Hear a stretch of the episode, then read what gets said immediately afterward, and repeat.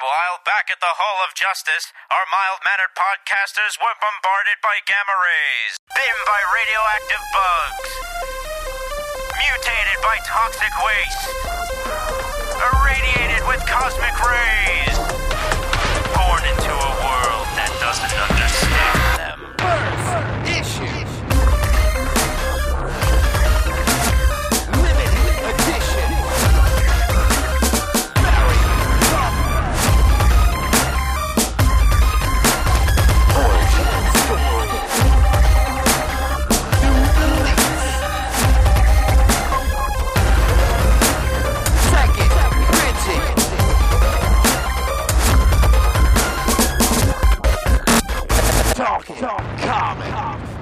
Hello, everybody, and welcome to episode number 347 of the Talking Comics podcast. My name is Steve Seigh, and this week I am joined by Mr. Bob Reyer. a belated happy birthday to Kelly Sue DeConnick. Hey! Aww. And Jessica's in the house. Hello. Hello! Um, Joey, who is not here, uh, won't be here until the end of the month uh, because I don't know if you know this. He's gone um, social media dark, so he's not like know why he's not promoting the whole thing. But um, Joey is off on his one man show, uh, Repertory Theater. Wow. And uh, if you're in the area, um, I'll have to check where he's gonna be. Uh, it's his uh, one man show, Wicked and the Divine, uh, well, there you go. going on this week at the uh, NEH Seminar Theater. And um, is that like Westbury? Is it in the round? I yeah, would think. yeah, Yeah. yeah, The stage rotates and everything. He's got a, a bunch of props people coming up. Um, so that's this week, and then the following week he's still not going to be here. Um, his show Solomon Grundy, born on a Monday, goes live, and um, then the the last week that he's gone, he's going to cap everything off uh, and finish his tour with Poika. Well, so, that's how you do that. Yeah. Exactly. um, like I said, if you're in the area, in uh, oh, it's happening in West Virginia. So West Virginia NEH Seminar Theater, uh, one man show, Joey Pacino. Call for tickets. I'm sure they'll be happy to hear from you. Yep. you have Um, tickets for that Pocah show next week. and listen, if any of the shows are sold out, which I'm sure that they will be if they're not already, um, let us know and we'll we'll see if we can uh, pull a few strings and get you to, you know, maybe you can stand in the back or something Yeah. like that. Um, even get backstage passes for the folks. yeah, we're sure that he would uh, he would probably appreciate that. Um, okay, so Yeah, touch him up. Touch him up on social media so he gets flooded as soon as he opens up his his Instagram and Twitter accounts again. oh my god, we should totally bomb his Twitter account. Yes. Oh Yeah. my So that when he opens it, it's just a whole bunch of obnoxious crap. He'll quit it all over again. I'm so gonna do this. I'm gonna come up with a theme. Ooh, let me know, Steve. I'll help. All right. Yeah. All right. All you Um, folks out there, ask Joey for tickets. Right. Tell Yeah, everyone- what show you want. Yeah. Everyone, make sure you send messages to Joey. Everyone in the sound of my voice, Where in the put world your hands is on the radio. Joey Pacino? Um. So this is a comic book podcast. We don't know if you can tell. Uh, we've got a bunch of stuff planned for you. In my experience, this past week was a mwah, phenomenal, phenomenal comic book week. I read too many good comics. Um, and might not have the time to bring them all to the show for you this week, but hot damn, I had a good time. I had a really good time. Hmm. Uh, so we will have lightning rounds. We will do some open discussion, uh, news, like I said, and then uh, I think we have like two listener questions for this week. We're holding on to some of the other ones that were pitched uh, for when people come back or different people are on the show. Tailor Oh. it a little bit. You never know what you're gonna get. All right. This is true. Um, before we kick off uh, some stuff, what's everybody drinking tonight? Nothing Uh, exciting. oh, I have I have an iced coffee, a, a good cold brew. with, that's with, what I have. flavored? Uh, no, I just like Just coffee. I like flavor? the flavor. I just like coffee flavored coffee. with- I'm real big ice on that. All right. Yes, with ice skates in it. Sounds that way.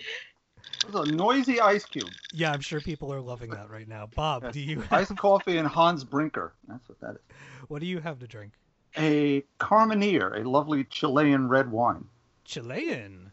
Yeah, a little peppery, which is good at the back end. Went lovely with my rushed down, uh, eaten volcanically tuna fish sandwich. But you know what can you do? Ooh. So I have a bottle of Cave Reserve, and it is Ooh. a cold brewed coffee blended whiskey. Ooh. Um, this was the stuff that I had at that beer uh, beer show that I went to like three weeks ago Yep. or whenever that was. Mhm. Um, this was the stuff that kind of put me over the top when I was there. so it's uh, absolutely friggin' delicious, and uh, I'm going to be sipping it for this entire podcast. So huzzah! Nicely done. Yes, I'll take it So over the ice end of the skates. Thank you very much. Yeah. the end of the podcast should be real good, huh? Uh, all right, let's see. Um, we have some stuff. Bob, you met somebody this past week. What's going on with that? Yeah. Well, you know, I had been invited to go to a Bastille Day party up at Professor Carolyn Cocca's in New Paltz, and Melissa was going to be there, and our listener friend Aaron Amos, and just things couldn't work out for me. It's just it's a heck of a haul from here to there, Yeah. and stuff going on, and we won't get into that. So it's all right. I can't spend weekends with a friend. I'm going to go drown my sorrows in comic books. So one of the local stores, Fourth World, was having their big Saturday 20% off this and 50% off that and whatever. So I, I walk into the store and I go right to the one shelf where I'm looking for. Uh, I talked about on the show a couple weeks back the Harlan Ellison City on the Edge of Forever. Yep. IDW did it in a lovely hardcover with tons of sort of director's cut stuff at the back, you know, extra illustrations and variant covers. So I run right to that. And I'm, I'm walking around with that, and a young lady is looking at me, and that doesn't usually happen. And she says, "Say, are you Bob from Talking Comics?" uh, yeah. And I'm thinking, how does anyone know that? Well, when you guys do meetups, you, it, it all goes up on Instagram, whatever. So I, I, I knew it was you. So big shout out to Maria Schweitzer, who's an illustrator and designer. And I'm told by my co-host that she has reached out to us on the other social media. I got a lovely email from her just the other day. Mm-hmm. Funny thing was, was was only about three weeks ago over at our local craft beer place. I met her collaborator on a new project they're going to be doing, Oh, sweet. a new comic book thing. So we may be hearing more from Maria soon. That's awesome. Yeah. Um, her and I are Twitter friends, and uh, she's quite cool. I read a sample. Um, I think maybe the first issue of a project that she was working on. I really like her art. I really dig it. Yeah. It's got um, like the I like the thick lines and kind of like the shadow play that Mhm. she does. And and I mean I've been we've been talking for yeah I don't know a couple months now or or whatever uh, by way of the podcast and then emails and whatever. And um, she just keeps getting better. So yeah, it's awesome. It's really Yeah. really cool. Yeah, we're She in, was- we're Insta friends. She sent me messages on the Instagram, and I've talked to her, and she's very lovely, and her art art is lovely. Yeah. So I like to follow her and, and stalk her Instagram page a little bit, just a little.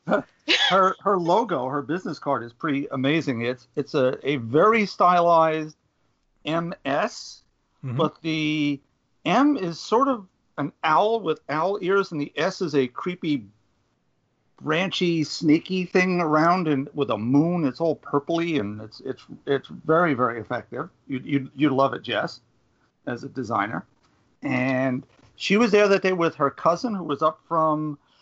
Why am I thinking Virginia or California because they both end with A's. That's the only reason I'm thinking them together because they're not. And they were asking for recommendations. So Maria walked out of the store with, let's see, Lady Killer, Mhm. which she was uh, looking through and just loved. And we, then we started talking about Wonder Woman and as well, where do you go with that? So we did about, I don't know, I did about 20, my 20 minute spiel about Wonder Woman.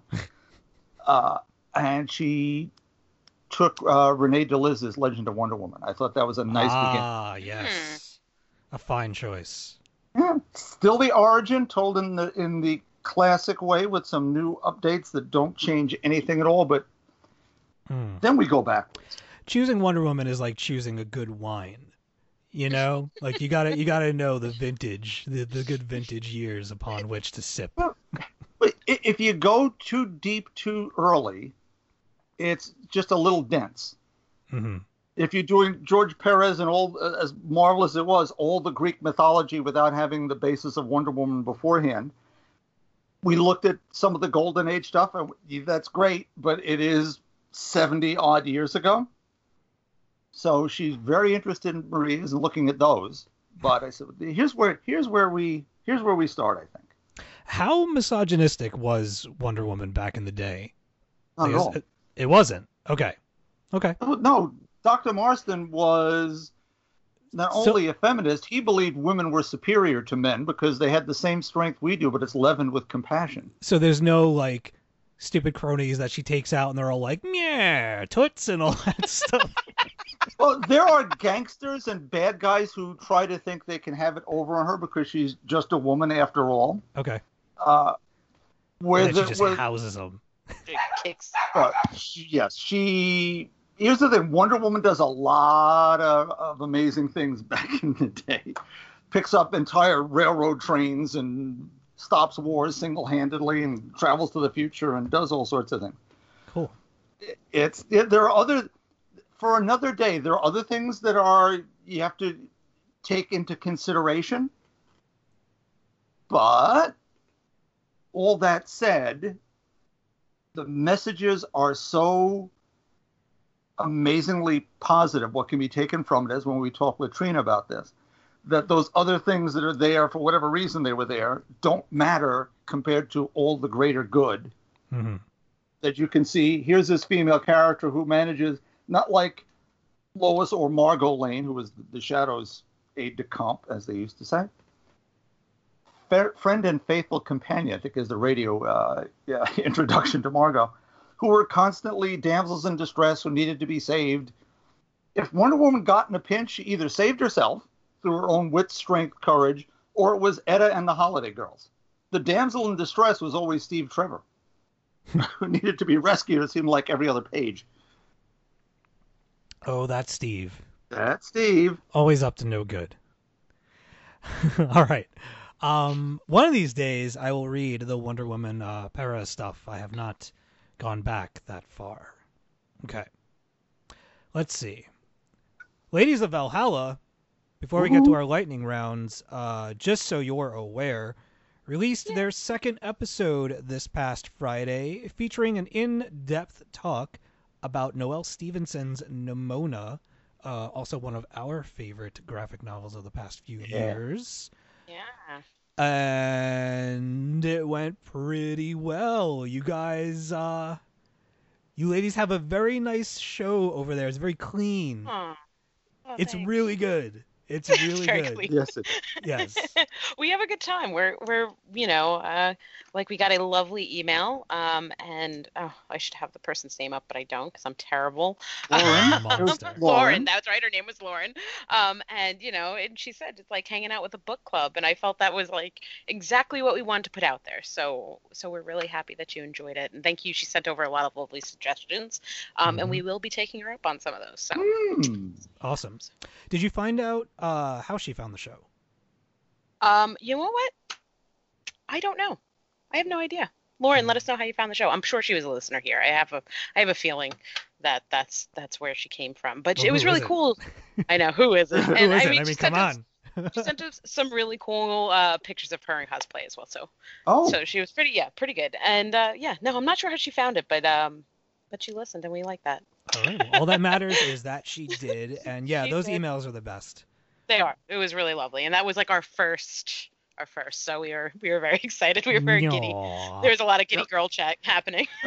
Um. So, what's your uh, your next project? Is a novel, correct? Yes, it's Laurie O'Brien's History of the Future, and that's going to be the next book we discuss, and that will be out next month.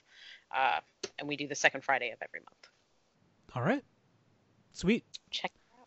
Um, there's a cool little story that goes along with that, but I think we'll let the the ladies tell it when uh, when they Yeah. do their show. We should move on to our lightning rounds. Right, I can spoil enough stuff over here without spoiling that story. yeah, we have a lot of books to talk about tonight. Um, okay, so I am gonna put five minutes on the clock for Mr. Reyer. Are you ready, sir?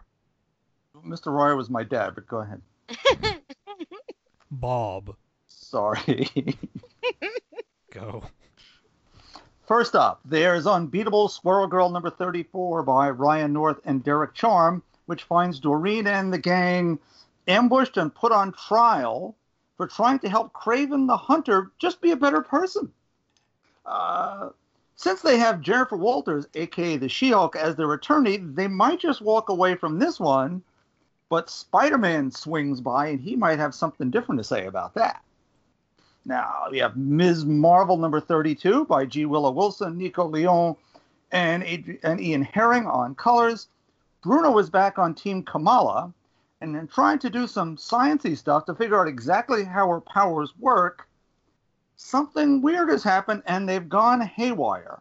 And just as Spidey's old foe, the Shocker, has decided to make Jersey City his, his new home. So with that with that said, Ms. Marvel is in big, or should I say embiggened trouble? Oh, Uh, when last we saw Ms. Nancy Drew, someone had cut her spelunking rope, and she was plummeting downwards to certain doom. Well, Nancy Drew number two by Kelly Thompson and Jen St. Onge gets us right back up to date on that scenario, but brings in at least two new mysteries and ties all of these things together in a wonderfully charming, character driven way.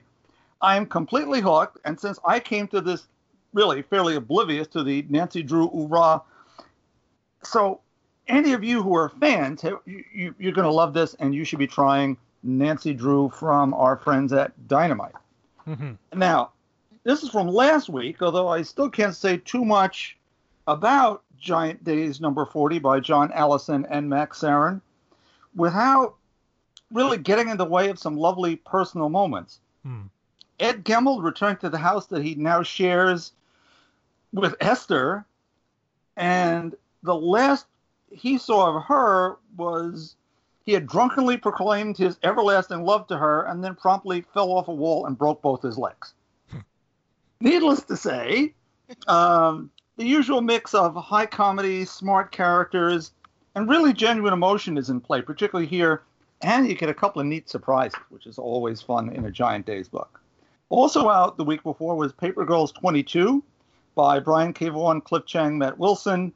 Now, talking about books I can't say much about, I mean, what I can say, some very long-standing bits of the altered time stream mystery are coming into clearer view, Mm. although they certainly aren't resolved as yet. Mm-mm. And as this issue ends with a really stunning cliffhanger, and considering how stunning most of them are, it is really something special where we're going now. Hmm.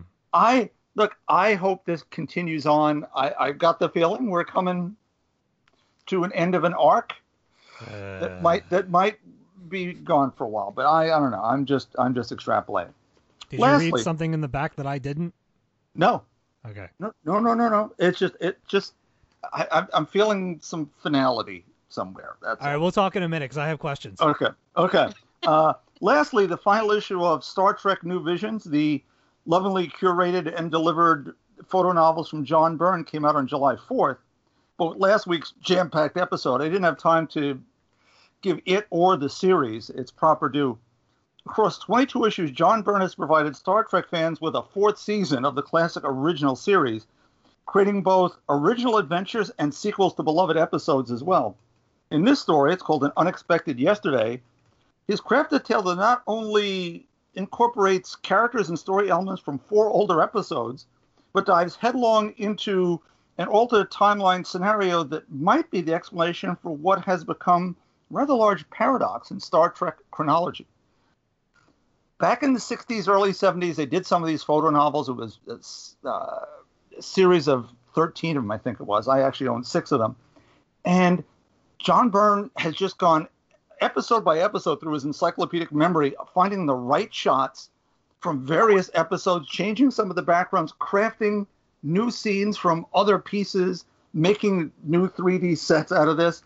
It's pretty incredible, especially this one with so many different episodes that play at once. Just an absolute brilliant piece of work. Uh, in August, by the way, if anyone is either in Boston, I don't have the exact date in front of me for some reason I did, but I can't seem to find it. In Boston and then in Toronto a couple of weeks later, he's doing signings for IDW and also panels with William Shatner. Sweet. So, Boston or Toronto, look for those folks over there. Wow. Ooh, perfect timing. Even Yeah. with me interrupting you, Mm. you made it. There you go. It was hardly an interruption. Go. All right. All Your question all right. was. Um, first, before we get to my thing, because my thing might take a few minutes. Um, okay. Jess, do you have any comments or questions about any of Bob's books? No, I'm good. Go ahead. Okay. Proceed. um, first item of business. Loved Nancy Drew number two. Yeah. That book just continues to be incredible, and I'm totally sucked in. And there's so much, so much good stuff going on in that book. Um, and yes, you were completely right about it being very character driven. Uh, that seemed to be a big thing for a lot of the books that I read this week as well.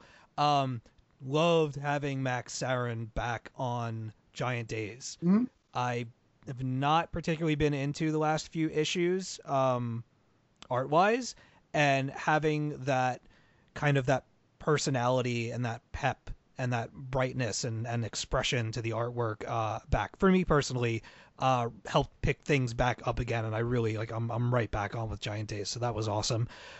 But here's the thing okay? I'm gonna have to spoil something in Paper Girls number 22 to have this conversation with Bob. So I'm giving you all fair warning. No, I'm not up to date. I'm not up to date. ah really?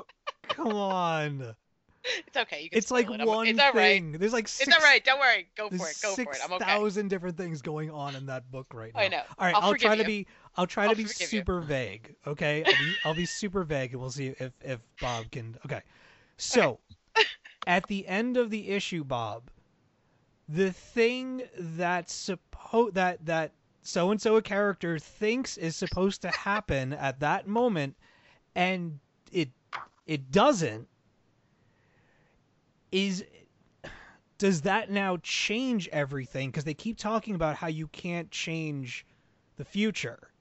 Do you think that that that, that moment that they that they've been waiting for is no longer going to happen? um, I think the moment is going to happen. You think it's going to happen later? I think it's going to happen later. Okay. The other thing that they're discussing might happen too, and that's, you know, that could be sad. But we have su- th- this issue goes so all over the place. We're, we- Mhm. we're introduced to new characters who are old characters who were new and yet old at once because, well, that's how Yeah. Brian K. Vaughan does things. I got to tell And you, it's go, nice go to see them again. hmm Uh, It's- I, I I love the library. Yeah, that that that series is going to require uh, a reread, Reread, in due yeah. time because there is even with reading it issue to issue, there's so much going on at this point that I feel like I'm starting to forget. They're like, oh, this is so and so back in this time, and this person is duped and blah blah, and I'm like, um, right, sure, nod, let's go. Um, but it's still wonderful. It's still super mysterious, and every single issue ends with crazy cliffhangers. It's so nuts. Hmm And this Mm. is this was a really good one. Yep. All right, so I hope you all enjoyed that super coded conversation. Yeah. You did good. You did good. I don't think you may, I maybe should have saved that for off air, but you know what? It okay. That was good. I'm People not- have this may have the same question you did. That's right. I just was like, yeah, I'm kind of waiting for that thing too, and now I don't know, and it has me upset. But we'll see. We'll see. All right, Jessica, it's your time. Jeez. Roar, Okay. lightning round. Ready. Okay, Let's go. let's go. You have five minutes on the clock, Jessica. Go. She could fly. she Can fly by from Dark Horse. Uh, writer is Christopher Cantwell. Art is Martin Morazzo. I hope I'm saying that correct. Um, I did steal like the summary because there's a lot going on in this book. So, in Chicago, an unknown woman appears flying at speeds of 120 miles per hour and at heights reaching 2,000 feet. Then she suddenly dies in a fiery explosion Ooh. midair. No one knows who she is, was, how she flew, or why. Luna, a disturbed 15 year old girl, becomes obsessed with learning everything about her, while rumors and conspiracy theories roil. Will cracking these secrets of the flying woman's inner life lead to the liberation from her own troubled mind? Um, as we take a look or a trip through Luna's mind, we find that she is pretty deeply disturbed, having visions of killing her teachers, her parents. She's clearly suffering from some kind of mental illness. If you read the back matter, the Mhm. author explains how he dealt with a specific form of OCD that caused him to obsess over crazy scenarios that would he would make up in his mind, and for a long time he dealt with it for like 25 years. Yeah, You could uh, really, oh, yeah. ahead. you could really see him projecting himself into this character. You can go, go ahead. You can Uh, it's, it's called uh, primarily obsessional OCD or pure O uh, for Yeah. short. Yeah, and it was pretty interesting. Actually, that's I enjoyed the back matter of this book. Now, where was Mhm. I? God darn it, Steve! You really see him projecting himself into the character Luna in this book, and it gives you the feeling that you're really taking a look through someone with mental illness. Um, but maybe not. There's a flying woman who blows up in the middle of broad daylight. Yeah. Uh, you know, in this first issue, we get a brief glimpse of other side plots that could make this so that maybe this is a, you know, maybe she's not crazy. Maybe these things are really happening. Um, you see a scientist who uh, is uh, friendly with a hooker for some reason. I'm talking to some Men in Black type people that are telling him to create something, and they'll give him uh, asylum in China, or if he doesn't, they're still sending him to China. Um, there are clearly things Either way, China. China. I know that was like a great part. I was like, that's pretty funny. Uh, you know, there are clearly things going on that we don't know about yet in this universe, and that are built. Uh, and it's this blend of mental illness or supernatural powers that are beyond our control is what made this issue very unique and really made me wanting more. Um, all, all in all, a good read. I would definitely pick up number two. My next book on the list was Little Girl Number One from Devil's Due Comics. Um, writer Pat Shand, artist Olivia I have no idea. Pelaz, please, sure. Uh, Sure. yeah, sure. Sorry, a new horror title out on the shelves this week. A cursed stuffed animals, crazy brother-in-laws with keys to the house or brother-in-law S types, a little dead girl that pops out of a tub in the middle of the night. This book has all of that. Though this may sound like it's full of very so very stereotypical horror cliches, and let's be honest, it is they use them in a wonderful way that steps up the story that feels truly terrifying. When an unsuspecting woman named Sarah receives a haunted stuffed penguin from her out of town boyfriend Damon, the spirit of Abby May is released into Sarah's house. And she- she is here for vengeance. Abby May is straight up the little girl from the ring with the hair, the whole like Ooh. beat up like you know little gown thing, totally creepy, um, totally like water. Like water at one point is spewing out of like Sarah's eyes. She like tries to drown her in a pool. It's crazy, right? And she's straight up the little girl from the ring. But there may be more to Abby May than you're just your typical little dead girl who wants revenge. Pat Shand's writing style makes the characters in this book feel real. They are full of emotion from relationship problems to fear of being alone and seeing things that aren't there. Pelez's artwork perfectly goes perfectly alongside the story as you go page to page. You get this true feeling of suspense and fear. With an interesting twist at the end, I will definitely be picking up to number two to see if they can keep the same suspense for the second issue. Okay. My third book on the list was Morte. Uh, Sor- by Source Point Press. I've read some random books this week. Um, Ooh la la. this is one of the more unique books I've picked up in a long time. Uh, well, Morte is a one shot, a self contained story told with no dialogue at all. There is one word that is actually spoke in the whole entire book. And Is though the story, it is not Morte. Damn it. no. Though this- Chimichanga. Chimichanga. No, no, no. this is why I go over. It's your fault. I farted. That's two words. Get, get out of my lightning round. Get off my lightning round, you Get off kid. my lightning round. You have nine seconds left. See, exactly. This is what happens. I'm I'm finishing. I'm finishing and I'm going over because you're mean. anyway, back to what I was talking about. Though this story is devoid of any actual dialogue, you figure out pretty quickly that why it is set in what seems to be post-apocalyptic pop forget it now i can't even speak wisconsin set in wisconsin. We are looking through the eyes of the last man on earth. Kevin joseph and D.A. Bishop do an amazing job of bringing out emotion just through the use of a very earth tone muddy color palette and disturbing imagery you get a full sense of the sadness and lonesomeness lonesome existence of being the last man standing as we follow our main character through the small town in Wisconsin, they give a glimpse of what, what once was and all the lives that have been taken. It's pretty rough, and this book really tugs at the feelings and even brought a slight tear to my eye when he gets to the family that was sitting there playing a board game together with their last moments alive. If you want to change it up a little bit and read, I'll say, read with quotation marks, something a little bit different, definitely grab this. All right, Mhm. and now I'm done. Yeah, good for you. That It's sounds incredible, by the way. it actually really it was really good and there's one real there's no it's all done in imagery and like what they had to do together to get you know what i mean the direction that that had to Mhm. be given it was really well done it's really good Have you read uh, about Betty's boob yet? i have not i have not Oh, It's on the list. i know yeah. i know i know oh, I it's know gonna be uh, on it's gonna be on some lists. i know it's gonna be I, gonna be on I figured that it's, it will be there. I've had a I've had a big reading list lately, so That book so is no, exquisite. I will do it. Um, wow. Okay, so you read some really cool stuff this week. They all sound uh, rather unique, Yeah, they were weird. I must say. Um, I also read She Could Fly, number one, and I'm intrigued. I'm intrigued. There's a lot going on. A lot. going on.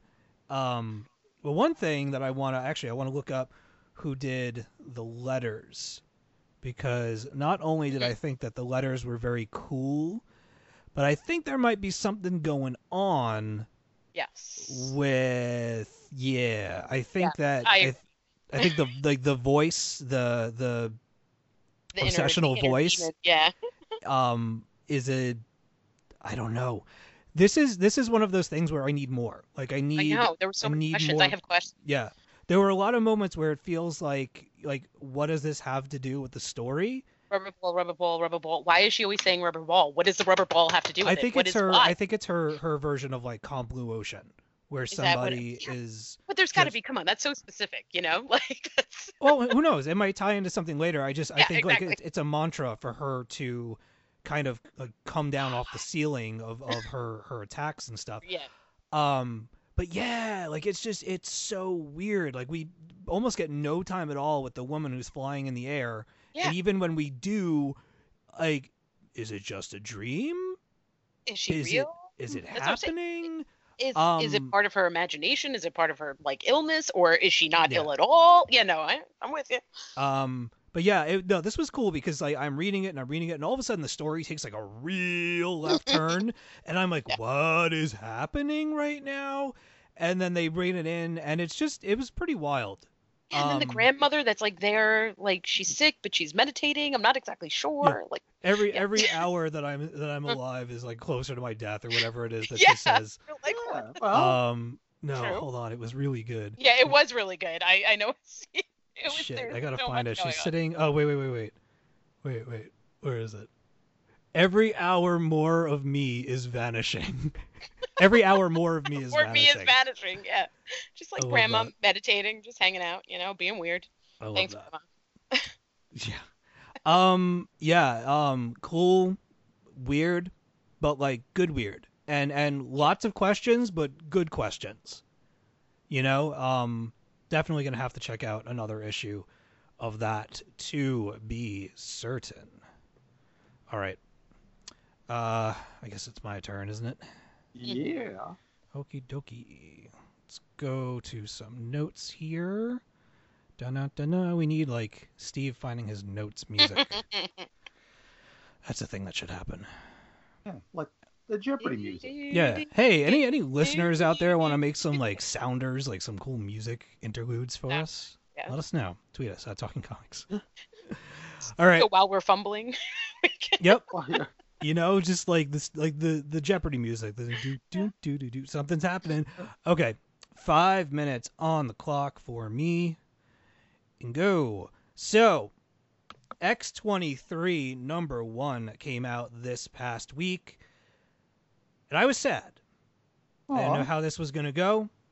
Uh, I very, very, very much uh, like Mariko Tamaki a lot.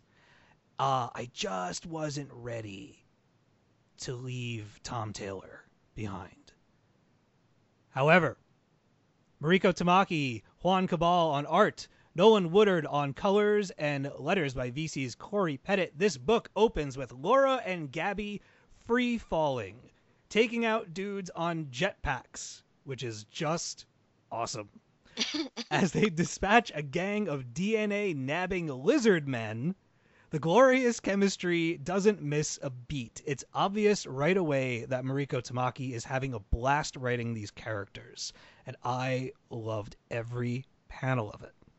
Uh, as X23 and Honey Badger continue to track down those responsible for the Weapon X program, we learn that a geneticist studying the program has gone missing.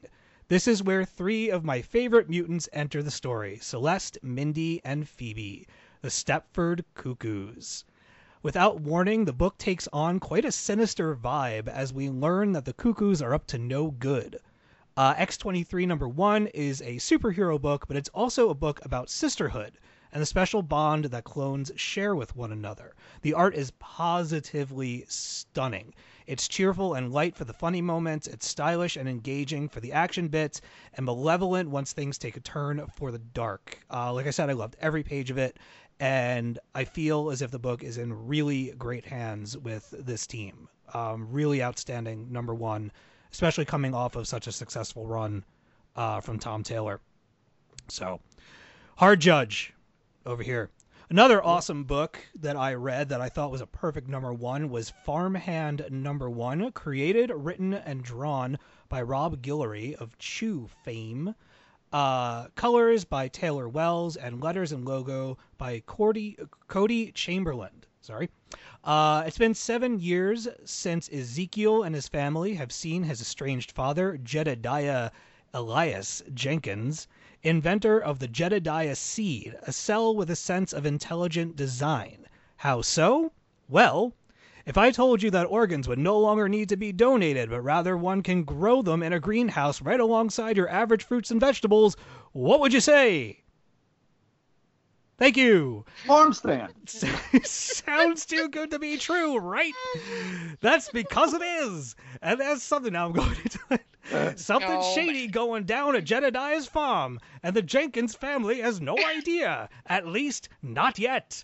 Um, if I had to pitch Farmhand, I'll tell people that it's Invasion of the Pod People meets Slither, with plenty of real family drama. The setup is brilliant, while the mystery surrounding Jedediah's work only grows more elaborate with every page, which gives this issue a great Joe Bob goes to the drive-in vibe. Uh, I have no idea where the story is going to go next, and that's like a lot of what I love about it. Uh, and but I'm really like super excited to find out. Uh, I still have I still have a minute and a half. Um, I also read this too, and I'm with you, Steve. I'm like, where are you going? So- what is this gonna do? I have to make a confession.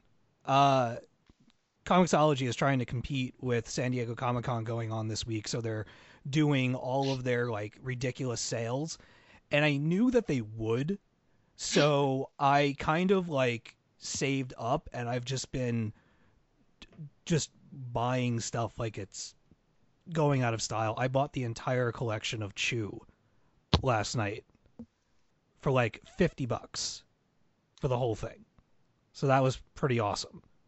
Um, I got some Suicide Squad stuff. I got uh, Injection. I picked up Black Monday Murders. I read A Study in Emerald. I picked that up too. Uh, that's the Neil Gaiman and Rafael Albuquerque book. Uh, Sherlock Holmes, really good. Um, and a whole bunch of other stuff too. But yeah. Um, tell me about Farmhand. I'm gonna kill my timer and let's just uh, let's talk about Farmhand for a minute. Yeah, I read it with you, and I'm I'm just uh, I want to know where that's going. Like, what is happening? Like, there's arms growing off trees. Yep. there's thumbs just hanging out in the field. Like, I like when they're talking about where to go in the book, and he's like, "Yeah, just go past the liver patch. Yeah, yeah, yeah, yeah. Go, go like, past the, the, the kidney tree. yeah, the kidney tree. You'll be fine. Just just make a you know, just make I- a little left turn over there." What I really love about the book is like the premise is really wild and really cool, and I love that that double pager where it's kind of like the Jurassic Park or the like um the Hershey Park ride. Where Yeah. you go, where they, they take you through the making of Hershey's Park or whatever, and how like they make the kisses and everything, and it's this little ride. So you go on one of those, and the kid is like, "Hey, Dad, they got Jaden Smith to play you. That's so cool." yeah, Um, there's a good bit of humor in there that way. Yeah, and there's another there's like another line from the sister, the the estranged sister, who's like, you know, oh, you should go back to after the tour and you know get a good night's sleep. And after seeing like all the body parts growing on all the trees and bushes, the mother's like, oh, nobody's sleeping well tonight. like that's just it. Like no one's sleeping at all. Yeah, there's like go go go ahead. Yeah, no, they're like discussing like because they want the kids to work there. She's like, you know, this could be th- the scholarships, and then she's like, but on the other hand, you know, it, could be bad. It could be terrible. Yeah, it's really good. It's only um it's only five issues, so it's um I think it's going to be quite the ride. I think that the next issue things are are really going to blow up. There's a lot going on. Um, but yeah, I I really really enjoyed both uh X23 and uh uh Farmhand number one a great deal.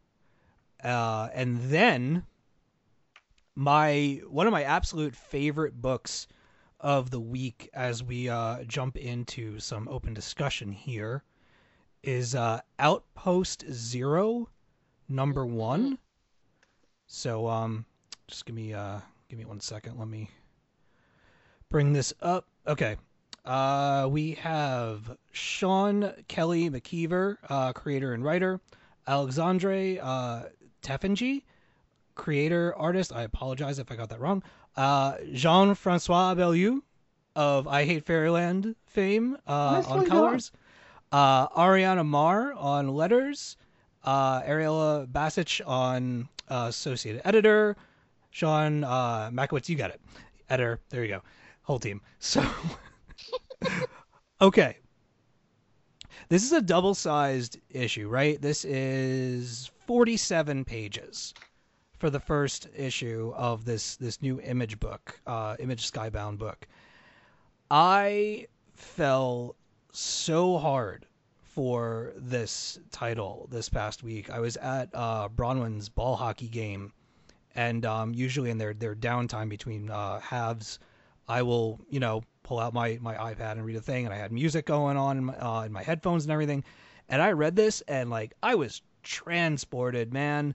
This is so cool. So the premise is is that you have this colony of, of people that are living uh, underneath this dome on this this planet, or maybe it's even Earth. Not really sure, but um, outside of the dome, it's all completely iced over, right? So it's it's like the end of Snowpiercer, or just outside the Snowpiercer train, is what this place looks like. It's a tundra, and they're sending out this um, like discovery team to go and look for any signs of life.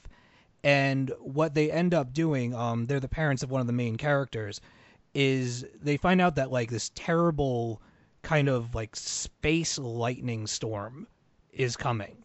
And so they have to reinforce the dome, make sure everything's cool. But it's coming at a really bad and awkward time for these people because it's very much kind of this coming of age, coming into your own thing where you're mainly following a group of young people who are just going through their job placement and aptitude tests uh, when the story takes place. So everybody's kind of on the cusp of finding out what they're who they're going to be to their colony on this on this place. And that's where this book, in my opinion, gets really, really good. In that there's a lot of conversation. You really get to know the characters. Ignore the fact that I can't remember their names because I can't remember anybody's name. I don't even know my name half the time. Um, so I just I fell in love with with th- these characters, and I, I I care about them. I want them to be safe. Um, all this stuff. Uh, even this dickhead character who I know is going to end up doing something heroic by the end of this thing and turn things around, or maybe he'll die and I'll smile. Um, oh, no way to talk about Mitchell. That's no way to talk about him. Oh, he's a jerk so far. Maybe he'll win me over in issue number two, but so far he's on the shit list. I'm with you. He can die. Yeah. Boot him out. boot him out into the cold. Kill him. All right. Kill him. He's dead. so here's the thing like you have you have all these different um we'll call them students all right you have all these different students that are that are, are finding out you know what they're going to be to this colony and whatever but they're all kind of like you get really inside their heads and you find out like where they stand on things. Some of them don't really care where they end up because they just want to help. Others are determined to be a part of the team that goes out into the world and searches for things. Meanwhile the other student that loves the student that wants to go outside the dome wants to keep things kind of you know ho hum and keep things inside the dome where it's safe and he's worried that this other person's going to get hurt. And it's all done through these wonderful conversations and really cool setups. There's a char- there's a conversation between the two main characters where they're sitting on a seesaw uh, inside the dome. And as they're going up and down up and down they're kind of you know counterpointing tit for tatting one another. Um, and I just thought it was a really cool way to to kind of present the um, their arguments for one another, and um, it's really really just heightened moment. And uh, I just I'm gonna keep babbling about it because I I fell for this book pretty damn hard. So uh, Jess, I know that you read it. Do you wanna? did. I did, and I did enjoy it as well. I don't think I fell for it as hard as you did, but Well then I get out. definitely. Listen, you invaded my lightning round. I'm gonna invade your book now. Okay, get over it. Um, the cell is coming. Whatever, whatever I do, what I want. Yeah, the cell is coming. Um, that I, you know, it took me back to other things. Like, uh, what was that movie? Divergent. That's where they have to pick. It was very much like that, where almost like they had to like kind of pick what they wanted to do, and like the Mhm. one trick's dad was like really angry that she was just going to be like a common, a common worker. you know, it kind of Yeah. reminded me of that type of deal, where they all were like at this point where they were kind of like, you know, picking their futures almost and they explain it very much like you know they they have to do these things to live like you have to have these people here. Um yeah and i i kind of i'm interested to know where it is as well like you said like you don't know if they're on earth like they do mention about other things or like where where the people before them were if they lived if they had like a good life like so i do i do find that interesting and i want to see where it goes. Um the only thing, like I said, like the like Bob said, like the supercell is coming. I was just a little like, ah, that's that's what kind of threw me off, to be honest with you. I was like, okay, it's like a giant storm that's coming to get us. Uh, you know, it's just been a little done before. But other than that, the book was really interesting, and like you said, I think what made the book was the conversations between the characters, and you really got a feeling for the characters themselves, Mhm. and and that's what what made it pretty great is that you get this like you know this this really good internet in, in the, the, the interactions between the characters. It is very long. Don't read it at night like i did. Okay? I picked it up and i was like oh no it's very long and very wordy. So that's my only recommendation. Read it when you're awake because you will have to read it again like i did. Now, I, I I read it as well, and I'll say that length really helped. I, I read Mhm. it this morning though, you know, with like three cups of coffee. But the extra space allowed those conversations to be wordy and deep, and occasionally go tangential. It gave space for the characters to live and breathe, and uh, uh, right in front of us, you, you, you felt them becoming real characters Mhm. because just you're saying just there are bits and pieces of this we've seen in Twilight Zone episodes or Logan's Run or Never Let Me Go, a lot of different things, but arranged in a new way and with this set of characters, it felt very very fresh. Yeah, I really enjoyed this myself.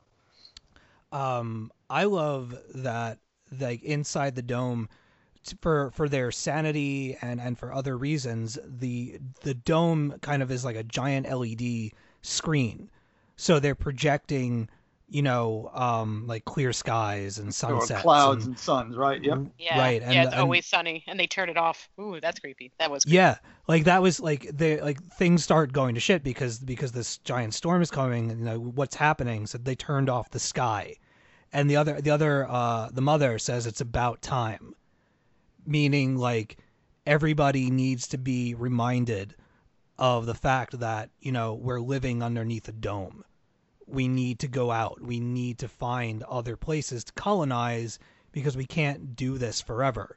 And it really i felt like it really drew a line in the sand between like the different characters and families that we meet.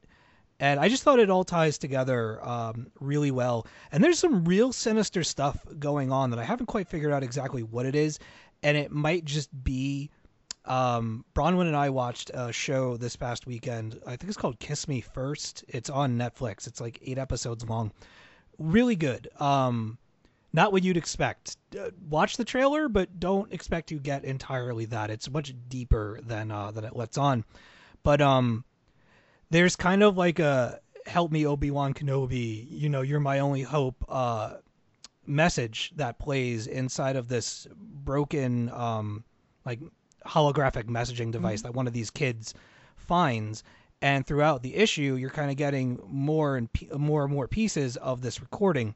And the show we were watching to a degree had something to do with a person forming like a suicide cult.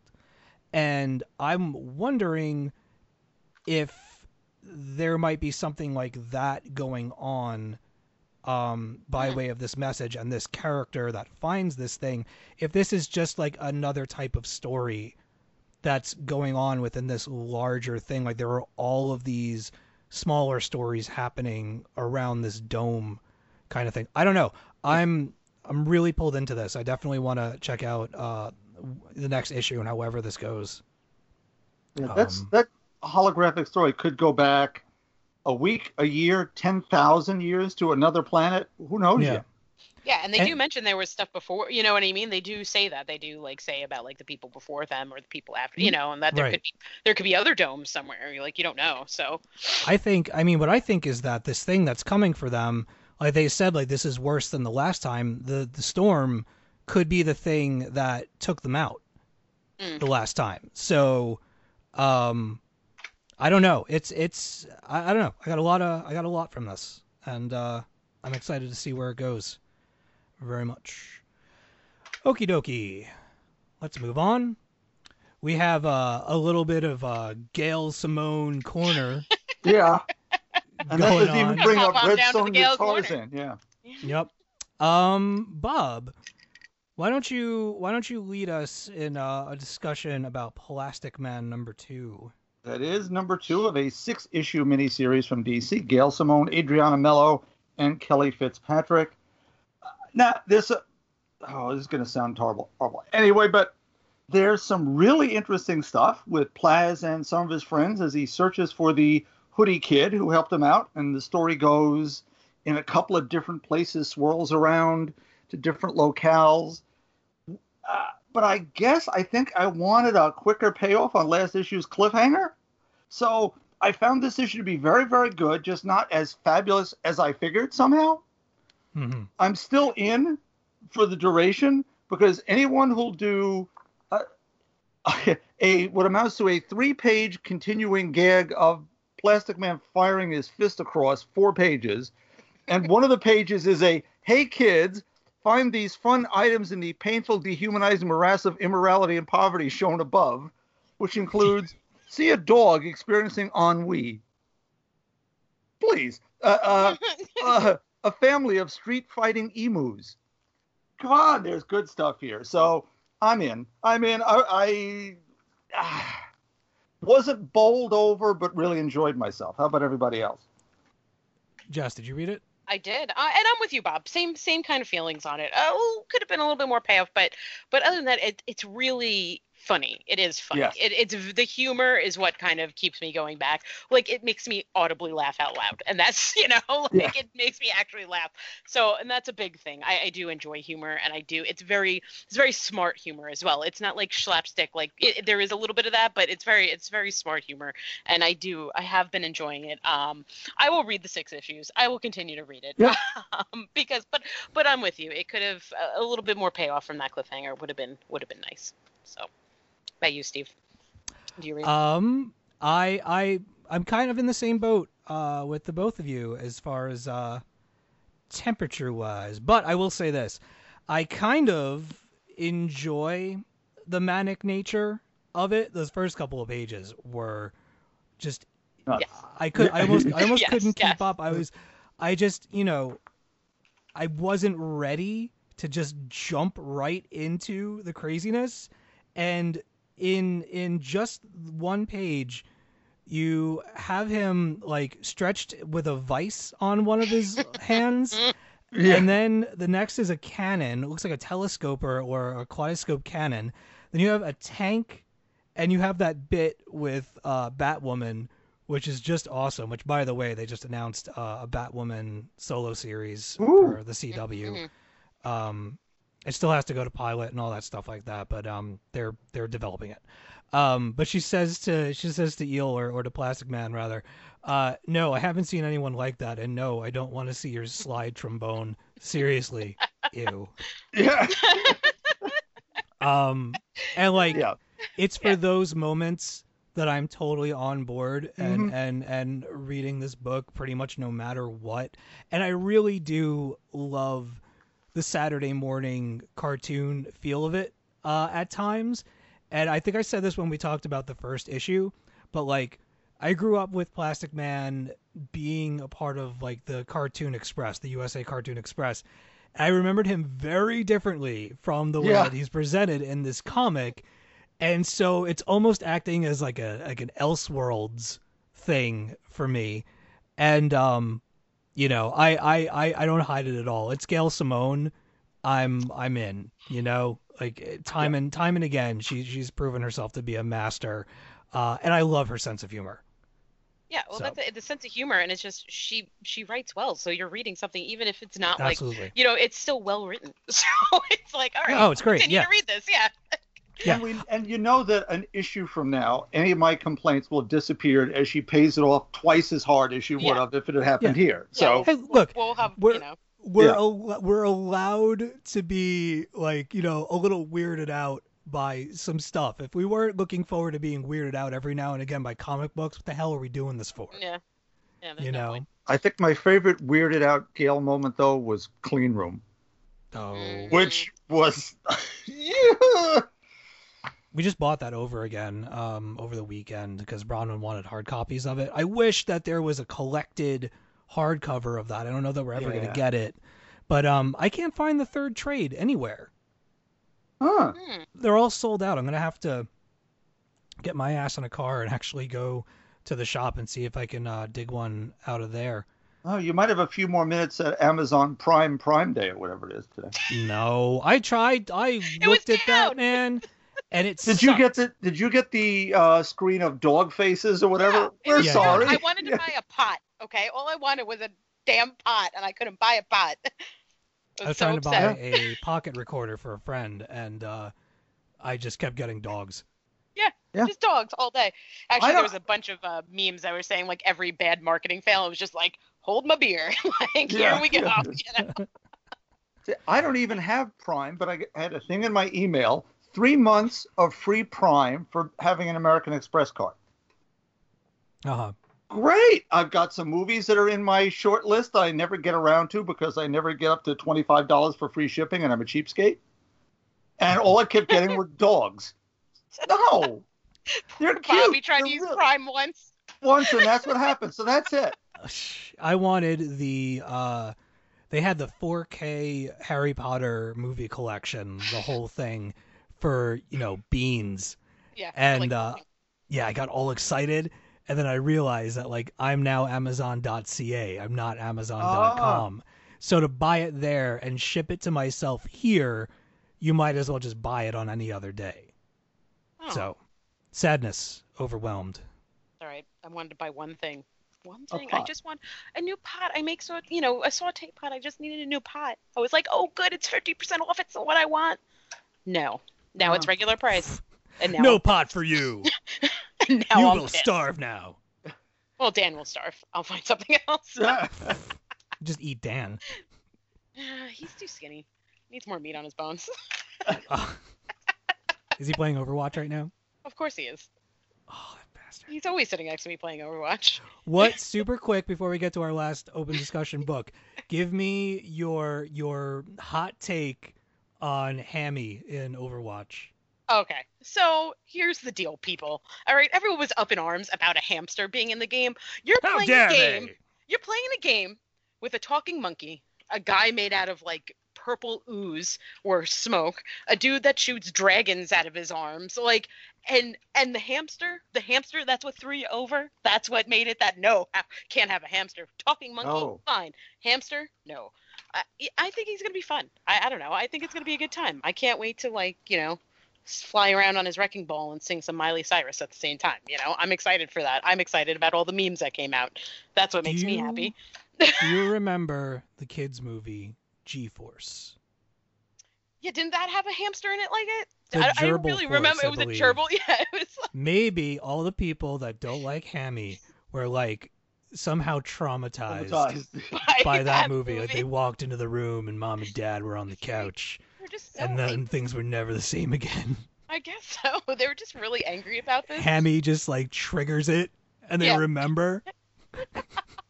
I guess so, man. Because people were really angry about that. No, I'm not angry about it. Uh, I think it's a video game, um, so so we can have whatever we want in it. Um, and I'm excited to roll around in a hamster ball. That makes Yep. me happy in life. I gotta tell you, what makes me happy is being able to remember the movie G-Force without having looked it up on the internet. All right, let's go back to comics. Domino, number four. Ah, Yes. Back to Gail's yeah. Gail Simone corner. Gail Simone, David Baldeón, Jesus Aburtov. Now, let me say up front, I thought this was an absolutely fabulous issue, maybe the best one of the bunch so far, and that's saying a lot. Get a crap ton of backstory on Topaz, real name Cynthia Topaz Rosini, which ties into the anti-mutant Project Armageddon and and and Little Domino, then named Neena Thurman, of course, and also Little Desmond, who might just still be hanging around. Just saying. Added to this, we have some hilarious stuff uh, with with Rachel and uh, Inez. Not to mention, we get some of the greatest movie montage training sequences of all time between Shang-Chi, the master of kung fu, and Domino. Fabulous story, hilarious throughout, great artwork. I'm I'm in love with this one. Everybody else, same? Mm-hmm. Oh, I'm in. I'm going first this time. Good.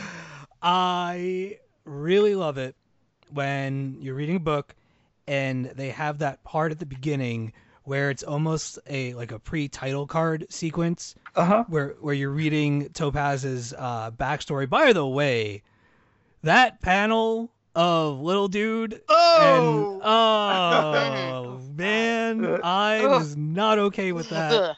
Was not okay with that It's at giving all. me the like the heebs just thinking about it. I'm like shaking. Ah. Ugh. But like I'm reading that and like I'm going through this moment. It's all like black and white and red and everything, and then that green pops in. It's really moody, and then the domino title comes up and it's like boom, boom, boom, boom, boom, boom, boom, boom. Anyway, really, really, really cool. I love the art in this book. Like I love everything about this book, but the art and the colors are so crazy. Have we ever seen that this team on another title and I just don't remember? Because this feels new to me. I don't recall them together. All right. Well, David and Um, Jesus. Yeah, no, I don't believe so. Yeah.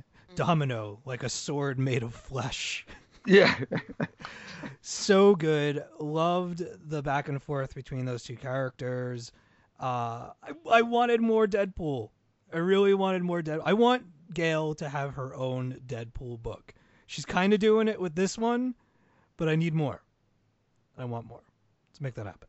Anyway, uh, Jess, what did you think? I'm with you. More Deadpool because I think her writing Deadpool is great. Because like I said before with the with Plastic Man, her comedy is like fantastic. It's gold. She has Yeah. it's funny. These books are funny and they're they're smart. They're funny and, and and it's nice to read and her coming up in that like ridiculous like like she's going through all like the sexy she's ordering off the the sexy Yeah. what you call website the, the Yeah, sexy sexy Halloween costume one, the- yeah. yeah the sexycostume.com. I was like Sexy "Christ." Iron Fist. Yeah. Yes, can, can I wear sexy Iron Fist? He's like, no. She's like, ah, but I really like sexy Iron Fist, right? and I'm dying. But like, see, like as a woman, and she's you like that's all you could get for Halloween, so it's funny. It's just it's really comical. Like they want you to be a sexy something all the time. That's Sexy tell the. SpongeBob SquarePants. Yeah, exactly. You know, oh, you want to be the sexy nurse or the sexy doctor this time? Like, no, like neither. The sexy know? bottle of ketchup. Uh, Yeah, I want to be a sexy pizza. You know. Yeah, I uh, I wrote I wrote an article for a movie called Hellfest today where I talked a little bit about uh, the sexy Halloween costumes and how kind of ridiculous they are, or how ridiculous they've gotten over the years. You know, it used to be just, you know, sexy pirate or Yeah. Playboy bunny or whatever. But now you have the most bizarre you have sexy versions of characters Yeah. that should not like here's the Dorothy sexy from The Dora Wizard the. Explorer. Yeah. Sexy Doc McStuffins. She's not just a veterinarian anymore. I So just start to say something and I edited myself. yep. say it, Bob. We'll make it the name of the podcast episode. Nope. Nope. Nope. Nope. Sorry. But anyway, back to the actual book. No, it Yeah. was. It, it- I'm with you, Bob. I think this might have been the best one. I actually read this and then read them over again. I- I'm like really into this. I'm really into Domino. Um, can we get more more of the puppy, please? Though, what was his? He's the what you call it? Oh, The- right. What was it his was a- name? it was really cute. It was a domino really clever. Yeah, it was a really clever name too. It's like the spots on the domino. I forgot. Pip? I don't know. No. Pip. I mean, Pip, it was. yeah, that was it was it, that Pip. was it. Yeah, it was Pip. Because she was like, because what you call it, Diamondback's like, I was thinking Dickens, but sure, you Yeah. know. but I want, I want more Pip. You can add a little bit more Pip, and then it'd be perfect. It'd just be perfect. All right. So that's it for open conversation books. Let's move on to some news. Acclaimed writer G. Willow Wilson brings The Just War to Wonder Woman this November. G. Willow Wilson is writing Wonder Woman this November. Bob, if you please. Well, um, here's the thing. We we've just come off a long, for many of us, not so successful run by James Robinson, who I've liked in the past, where we had four issues in a row where Diana appeared in a total of about eight panels, three of which were on television. Here, so we could read all about her twin brother Jason. Pretty G- lame, Milhouse. pretty lame pretty lame in mm-hmm. in the year of wonder woman in her anniversary year with a big movie out where people would have flocked to a well done book such as the one that's going to be written by g willow wilson who we know ahead of time is going to absolutely nail this she's already said all sorts of lovely things on twitter about how important the character is she apparently owed dc a project from 10 years ago so she's a, a woman of her word. She is not leaving Ms. Marvel. She has way too many stories to tell, she says. Yes. So that's a great thing that she'll be at two preeminent female characters at each company. And maybe she's the person that can get us a crossover between companies again. Hmm. Hmm. Hmm. Could be. There could be, there could be detente for if, if for only a moment. Uh, speaking of James Robinson, I just want to mention something. There was an article up this week, uh, an interview he did with, I think it was Newsarama, where on his way out the door, where he described what a wonderful story he had just told, which was left over from Geoff Johns and Darkseid War or whatever it was, manages in the space of two paragraphs to uh, slag Wonder Woman fans who, for, as being too strident when they complained about him and insulted Gloria Steinem's intelligence. Now, mister Robinson, go away. That's it. Just go away. And never darken my towels again. Never darken your what? My towel. Your towels? It's a Groucho Marx line. Oh. That's amazing. I love it. That's so good. Ah, Steve, I'm with you. When he said it, I was like, did he just say darken my towels? Uh, Oh, I have Bob, I so love you many so much. ideas for the the title of this episode. dar- never darken my towels Never again. darken our towels. Okay, that's it. so what does everyone else think of G. Willow Wilson on Wonder Woman? Yeah. Um, yes. I have three words. Take my money. That's it. Uh, Bob, I honestly, you, you said everything that I could say. It's wonderful news. Meh. And uh, I will uh, pre-order and read every issue. Very much looking forward to it. Yeah. I, I don't know much of uh, where Cary Nord's art except what I've seen in images, and his stuff looks powerful epic in the same sort of way that Nicola Scott's was. hmm So we'll see. I, I think they made good.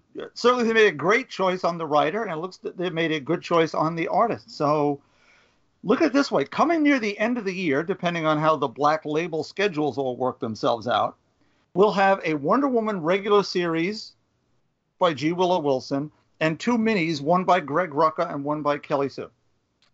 Ooh, I'm looking at the uh, the art for Cary Nord. Very nice. Yeah. Very nice. It's got um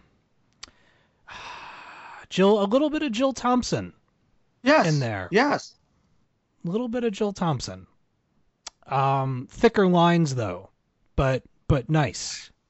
Yeah, I yeah, this is uh this is cool. Wow. I'm looking at a um a Rocketeer that he drew. Well, I've seen that one. uh, yes. Whoa, that's pretty awesome. All right, uh, there's a couple of Conans in here.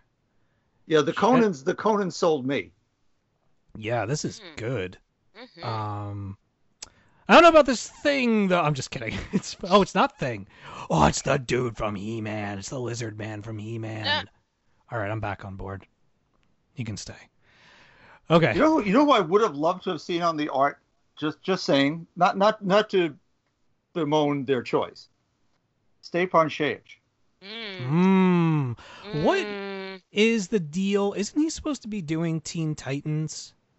I I heard keep that. I seeing- heard it too. I keep Yeah. seeing him post art for it, but I have no idea when he's actually going to be on the book. I don't know either. I have Yeah, no I'll have to. We'll I'll have to wait for. Well, the new solicits will be out soon. Mhm. Let's. All right. Fingers crossed. Uh, let's move on to our next news bit. Uh, oh, I'm sorry. Um, Jess, you you are equally as excited for G. Will Wilson Wonder Woman. Yes, thanks, Steve. Sorry. yeah, as my yay. That's all I have to say. Yeah. You guys said it all. I just say yay, and I'm happy. We're good. All right. Move on. Um, uh, our next bit of news comes from some dear friends of ours, Bob. Yes, just announced uh, for this Halloween, we'll have the Avengers Halloween special, which will have stories by all sorts of folks. Jay Baruchel making his Marvel Comics debut, Gerry Duggan, as well as Jen and Sylvia Soska doing a story in this issue. So that is always fun. Their Night Nurse special for the Secret Wars was absolutely great. Their Guardians of Infinity, where they pinch it for Neil deGrasse Tyson, incredible. So I'm very much looking forward Oh. to that. Go ahead. Mhm. I no no no no. Finish what you're gonna say, and then I'll I'll tell you my idea. Uh, what I was going to say is I want to wish Jen and Sylvia, the Twisted Twins, very well because today they started filming Rabid. Yeah. Mm. Nice. Okay, so check this out. Halloween this year falls on a Wednesday. Oh, nice. So, what if we record early with them and we do a special Halloween episode with the Soskas for our Halloween episode this year? I will put that out there right now. They are rather busy making a movie. Yeah. Halloween is very busy for them. They do lots of conventions, but I will certainly put it out there and let's see what we can come up with. Yeah, we could do like a whole like a whole horror themed show, or even if we record something early and then just splice it in. Yeah, oh, absolutely. All right. We'll figure that out in our own time. Just wanted to put it out there before I forgot, as I tend to do. Um, so that's fantastic news. Really looking forward to reading that. Uh, this last bit is actually really neat as well. Uh, Bob, you want me to do this one? Yes, go right ahead. All right. Hopefully CBR. Oh, nope. You're gonna have to do it. They already. Okay. Wait, no, no, no, no. I got rid of it. so I'll read this really quick. IDW and Marvel are teaming for a new line of middle grade comics. Uh, this is coming from CBR. As part of a new publishing agreement, Marvel and IDW will begin publishing middle grade comics intended for younger readers, with Marvel's library of iconic superheroes being licensed to IDW for all age friendly monthly comics and trade paperback collections available through the direct market and bookstores around the country. Uh, the new line of family friendly comic books launches with a new Spider Man series in November starring Peter Parker and Miles Morales. This will be followed by an Avengers series in December and a Black Panther series in January of 2019. Creative teams and story details for all three series will be announced at a later date. So, this is exciting. Yes. Yeah. and Um, available in multiple outlets. It, it is not just bookstores; it'll be the direct market comic stores as well. It's mm-hmm. a diverse line of characters. I've also heard Shuri is going to be very big in this. Yep, Captain Marvel. Yeah. So that's it's not penance for all those books they canceled that we loved a couple of months back, but we're, we're, they're starting to, I think, readjust. Yeah. You, know, you, where you bring back the wasp because you discover that the trades sell. So then you do something like this that addresses that same marketplace. It's people who buy trades who will then go to the bookstore and buy a Miles Peters story, Right. and then maybe come back to the comic store. You're you're you're helping both markets at once. Great job. Yeah. Um, definitely cool. Jess, what do you think? Yeah, I'm I, I'm huge on. I've talked about it before. I'm huge on the kids reading comics and getting kids into comics, and um, not just from like it's good for kids to read, but it's good for our industry. okay, Yeah. you, don't, you know you want you want kids to grow up and read more comics and buy comics. Um, so yeah, no, get kids to read. Reading is good. This is great. This is fantastic. Do you think that uh, your store will carry these when they come out? Oh, definitely, definitely. Okay.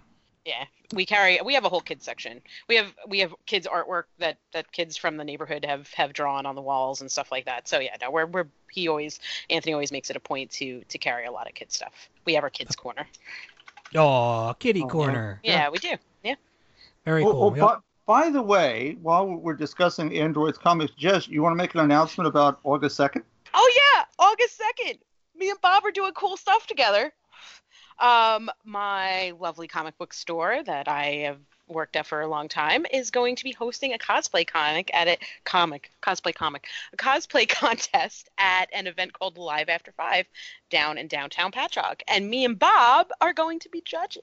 Yeah. Ooh. Yes, we're going to be judges, and you know, uh, we're really excited. This is like something very new for for the store. I'm very proud of Anthony to branch out for this. But yeah, we're super excited. It's going to be in the middle of uh, middle of a live after five, and if uh, whoever lives on the island, if you haven't gone to a live after five, it's just it's great. Uh, you drink a lot. There's a lot of drinking. All the the vendors. There's a bunch of bars in Patchogue, and you, they just the all first three things you mention are alcohol related. listen it's it's very alcohol related but there's also a ton of vendors there's a ton of like we have a booth there as well now every week um yeah no it's going to be a great time i'm super excited to, to judge with bob and I, Uh, as I am with you, we, look, there, there are two divisions, I understand, right? There's going to be one for kids, one for the grown ups. So Yeah. you don't have to feel bad. It is a, it, despite all the alcohol, there are there are there are bouncy houses and kids things and face Yeah. painting and lots of arts and Perfect it's for for crafts. everybody Right. it's for everybody It's for everybody. it is um, So- The I will bouncy say- castle is mine now. I don't know I, the uh, third judge is confirmed yet, so I'm not Uh, gonna. yeah. I don't know. I don't know if it's for sure, but I I think it's another friend of you know friend of our podcast and stuff of that nature. So hmm. so it should be interesting, but I don't know yet, so I can't say for sure. Anyway, mysterious, If mysterious. this thing happens and we don't get a photo of Bob in the bo- and the Oh, bouncy oh, no. castle, oh, I don't do bouncy house. you won't do the bouncy house, fact. but I will. I will. I know. we gotta get you I on like a bumper car or something. I something. sent like an invite to the to the event to like everybody. I had to send like a disclaimer. I was like, uh, I do not expect all of you to go to this. Like, by the way, like please don't feel obligated to go to any of this. I just want you to see pictures of Bob, like I judging wish we, I wish that we could go. I That's awesome. That's really cool. Uh, all right. Well, speaking of cosplay, what a perfect way to roll into our listener questions this week. Very smart, Bob. Thank you. hmm So, this comes from Webmaster B on Twitter.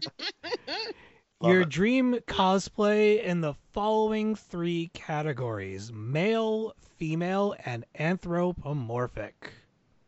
All right. Jess, I would like you to go through your list first. Sure, this isn't a hard list because I've dream about cosplay costumes all the time.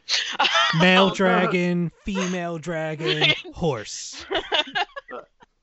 no, no, and no. I'm sorry, dead it's horse. okay. Dead horse. It would be a dead horse. Yeah. But uh, no, my female. I've talked about this before. Is I would love to build a full D.Va mech. That is like my dream is to build like a walking, moving, Oh, like giant wow. D.Va mech and have it like to be able to like go in and out of it. I've seen it done. It can be done. Oh There's- yeah, I've seen. There's a guy that builds. He built one. He's built like Reinhardt's. Like, yeah, I want to do that. That's what I would like to do. That's my female. Um, my male is actually a weird one because I've always kind of wanted to do Oh, this, I but bet I mine wanted is a lot weirder. no, it's, not, it's I want to do a female penguin from Batman, but like Danny DeVito style penguin from like Batman's. Returns, like all like kind of gross and nasty. That is one I've always wanted to do that, and actually that may happen for Halloween this year. Me and my husband are we're talking. Me and Dan are talking about what we're gonna do. So that one it gonna be actually Catwoman. we're we're we'll, we're working on stuff. You'll you'll have Michelle to see. Pfeiffer Catwoman. Yeah. Oh my god, that'd be great. He's a That'd be pretty good sport. He may he may just do it. He may just do it. Uh, and what do you Uh, have for anthropomorphic? I I hope this counts, but I also another big one because, like you said, these are dreams. Is I want to do the Stalk from Saga. I've seen that one done too. Oh yeah, Yeah. yeah, that counts. yeah, that totally counts, right? That totally counts. Yeah, I would love to do that. I think I've seen one done that was like fantastic at, at Comic Con, and the legs move the whole nine. It was great. Uh, yo, speaking Yeah. of Saga, because I know we don't ever talk about that book on this show anymore. um, a few weeks ago, I bought a stuffy of Gus. you Oh. got the Gus? I got the Gus, and he's hanging out on our bed. I have Lying Cat. Which, by the way, we're getting a new mattress delivered tomorrow, and I am so excited. Two thousand dollars for this What? thing. Is That's it right. Lined Listen, with a gold. good What? bed. A good bed, Listen, man. A good bed will Spend a third you- of your life there. I have not had a good night's sleep in probably a week and a half. I don't know what the hell happened to our bed, but I've been miserable. And I'm working like ridiculous hours all this week. I'm working six days this week on the website covering for San Diego instead of actually being there. Um, but whatever. Uh, sleep tight. Bob, if you were going to cosplay, what would your male cosplay be?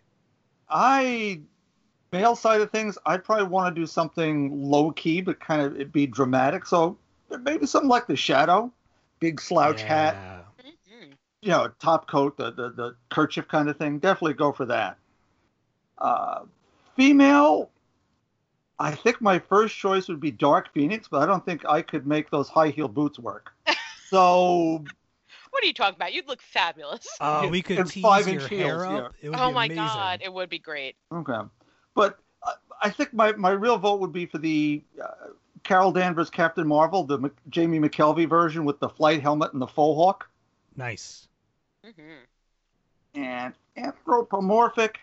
You're gonna like this one, just Dragon Man Yeah. from the FF version with with the little pince nez glasses at the end of the nose, Oh man, Go. like that's Dragon Man librarian kind of thing. that's awesome. I love it. I love it. All right. How about you, Steve? Um, dream cosplays for my male cosplay. I discussed it with my wife, and after a long talk, I have chosen Danny the ambulance from Doom Patrol. Look it up. Look it up. Yes, Steve. Yes. Um, for it. my my female cosplay, I would love to do a Zatanna. Okay. Yes, I've I've I've done Lorraine from Atomic Blonde. I've done Wednesday Addams. I would love to go all out, tights and all, and do Zatanna as a cosplay. Not moving on. yeah. Uh, anthropomorphically, I would choose Gus from Yeah! Sweet Tooth. Ah, I tricked you. I thought you were gonna say. I was like, wait, we could be friends. I win. Um, But that's still a good one. Gus from where? Gus, Gus. Gus from Sweet Tooth, the guy with the little Tooth. dude with the Oh, oh, antlers and the okay. flannel and the Yeah. stuff. Gotcha. Okay. Yeah. Um, honestly, it was the first thing that I saw in my collection. I went with it. Um, isn't it weird how sometimes these questions come up and we we've been reading for years and we read almost every day, every week, and then somebody asks us a specific question, And you can't answer it. and you all the time. just blank, like I don't know anything anymore. Comic books. Every week. Yeah. Every week with these questions. I'm I always I'm like I have yeah. anxiety over them. I'm like I feel like that sometimes. You know, it's like going to the. I always equate it to going to the music store with your parents, right? At least for me, that was the thing. Like we'd walk in, be like, all right, you can get, you can pick out an album, anything you want, and just, durr, I don't know what I listen to. Anyway, all right, we've got one, uh, two more questions.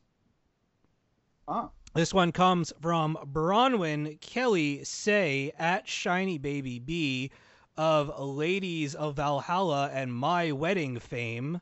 hey big. Uh, Hey, Bronwyn.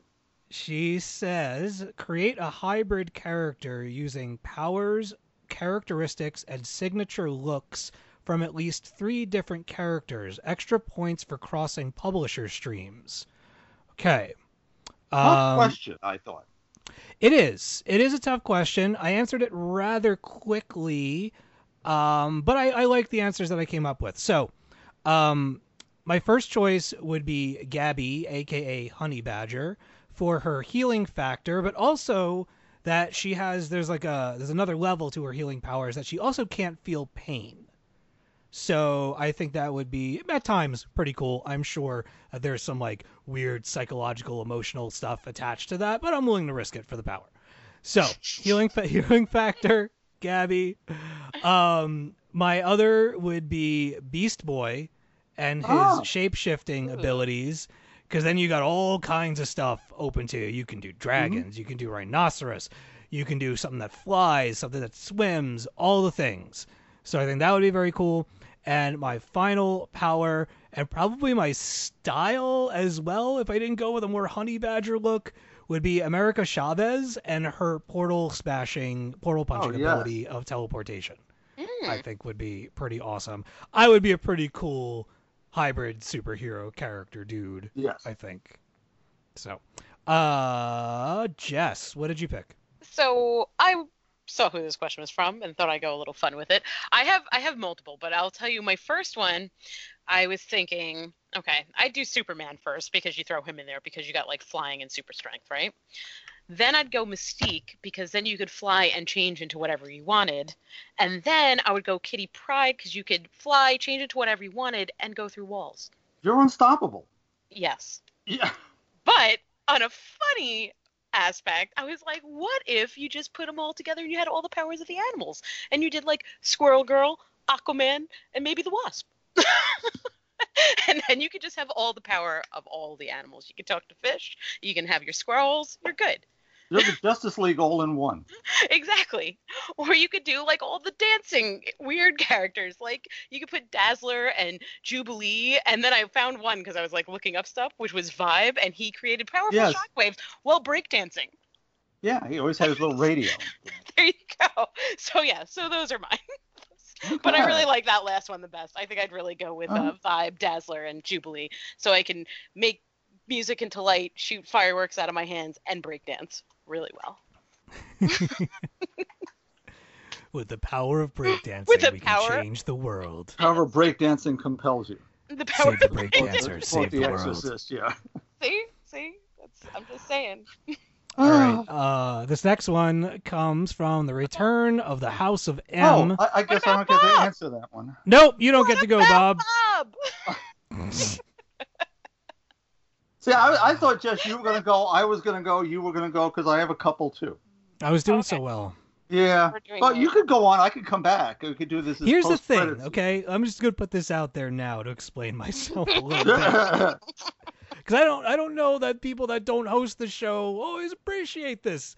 But you have to be thinking of your own stuff. You have to be listening to the person that's talking, and you have to be thinking about the next thing as well. like chess, three moves ahead. Exactly. Right. Yeah. So when you're when I'm looking at the outline and and like trying to signal myself to move on to the next thing, sometimes I jump the gun, and that's why that happens because there's a lot of juggling going on. People, oh, it's just the same formula every week. It's No. hard.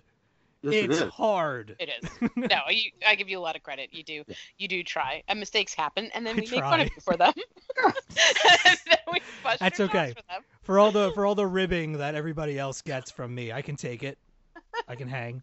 Bob, if you if you would please tell us your Okay. answers. My I will. I will start with this one is there are no real powers involved, but we will call her Mrs. Emma Velvet Stroke Carter.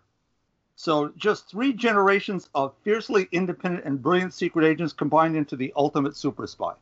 Got Emma Peel, Velvet Templeton, and Peggy Carter. Mm. There you go. Now, this next one, you have to go with me because I'm the only person who remembers the way the Black Widow used to look back in the 60s before she started looking like Emma Peel. So I, it is Zatanna, the widowed canary. It's a magical martial artist master spy with, of course, the power of fishnets, to quote Paul Dini and Joe Quinones, who wrote the Blood, Bloodspell original graphic novel back a couple of years ago. You've got pizzazz. Exactly. Finally, I think I think this one's this one's for Gail actually. Um, we're gonna call this Namor King of the Cyclopean Sharks. Nice. He has super strength, flight, and uh, shark-like powers. So not only could you create a shark Sharknado, it would shoot laser beams. That's it for me. I will never forget that page when back when we were reading Geoff Johns Aquaman of Aquaman coming out of the water uppercutting dudes with sharks. Yeah. That that was just that panel of them rushing out of the water all together was so ridiculously epic. Alrighty. Um so why don't we talk a little bit about what we're looking forward to this new comic book day? Didn't we Uh, have one more? Bob, que- Didn't we have one more question? Do you want to do this one? Yeah. Uh, I- it's up to You you. could- if you you want want- to save it for next week, save it for next week. I meant to take it off the list, but we can do it really quick. No, do do it next Um, week. Do it, no, do it, No, no, no. I already announced it. I already know we're doing it. Okay. All right. How do we see the work of John Byrne in perspective? Uh, would he be a leader in the industry today? I cannot answer this question, so Bob. Here's the thing: if we are talking purely about the quality of the work, in terms of what the writing is, what the artwork looks like, hundred percent would. If John Byrne walked into some company as a 25 year old and, and laid his portfolio on the table, would he find work? Yes. The thing of it is, he is a person who's who reveres the past without being mired in it. Who, who, when he does big two characters, and he's he's handled every major one at both companies to this point, does not engage in archaeology in digging up some bit of minutia from 40 years ago and try to retell the story or fix something. It is what makes what made Superman, what made the Fantastic Four, what made the She-Hulk work, what made the Doom Patrol work, the Demon, uh, on and on and on through every everything he's touched. What's the core of it? What makes it special? And embrace that and go with it and play and put the toys back in the box when you're done. That's not the way the industry kind of works, and he has an opinion about things, and those those may not play in today's industry in the way they did in a time where that sort of fidelity to the characters, the source material, your employers meant more. Hmm. So as as his legacy is, he's one of the greatest artists in the history of comics. Uh, And of course, however many books he did, and as his style evolved and got better and better. As a writer artist, he's absolutely in the top two or three, to my way of thinking, because there are very few of those. Not counting strip artists, or slightly to Milton Caniff and those sort of fellows from, from the old days, or even Will Eisner going back to the original uh, newspaper spirits. In comic books, it's mostly one or the other. There's a guy who did both and did both at a very high level. There are very few of those around. Uh, Steve Ditko at a certain level, Walt Simonson. I'm sure I'm forgetting a few others. As someone who came into it today, they he'd get work, but I think he'd rub some people the wrong way, which is their fault, not his. Hmm. Bold. Bold, Mm, Bold. very bold. bold. All right. Uh, I regret to say that I am not familiar enough with John Byrne to really have an opinion for this question. I apologize. I I know Uh, I know you have him somewhere. Read his Fantastic Four to prepare for what's coming next month. Oh, I do. Like, I definitely have some stuff for sure. I just like if you wanted to put a bunch of artists in a lineup, like I start to have a little bit of trouble distinguishing. I just haven't spent enough time with Mhm. some of the some of the classics. Um, that's kind of like if we had a question of you know what's your comic book bucket list. If you could just take you know a month off the show to just read, what would you read? Kind of thing. Like I would really dig into some history stuff because I don't read a lot past when we started doing the show and like I find myself at a disadvantage for questions that come along like this because I just I just don't know, you know. So I'm not gonna lie my way through it. That would Yes, that's no, mean. that's Yeah, that's no. that is reasonable. I'm, I'm with Yeah. you, Steve. I don't really get to read like back. I have. Um, actually, I did know that he did an issue because it's funny because I read that issue of Morte that was all, and he did an issue of Batman that was Mhm. there were no words or no dialogue actually. Yeah. I don't know what number it is or you know, it was a but special. yeah, it was a special. But he did. I know that he did that. That's the only thing that I really know of. Of. So I don't really have anything Yeah, it's with you that as well. classic. So. Yeah, classic run with Claremont on the X Men. That's the Dark Phoenix saga, Days of Future Past. That's John Byrne. Oh, we read that. We read that all together. Yeah. okay, I gotcha. And I got I definitely definitely have some of the Fantastic Four. Right. He's the Uh, person who created. Oh, I shouldn't say this. It's not nice to Stan and John Buscema. It's John Byrne, even more so than Roger Stern, who fixed her at some level. It's John Byrne who gave you the the She-Hulk you know today.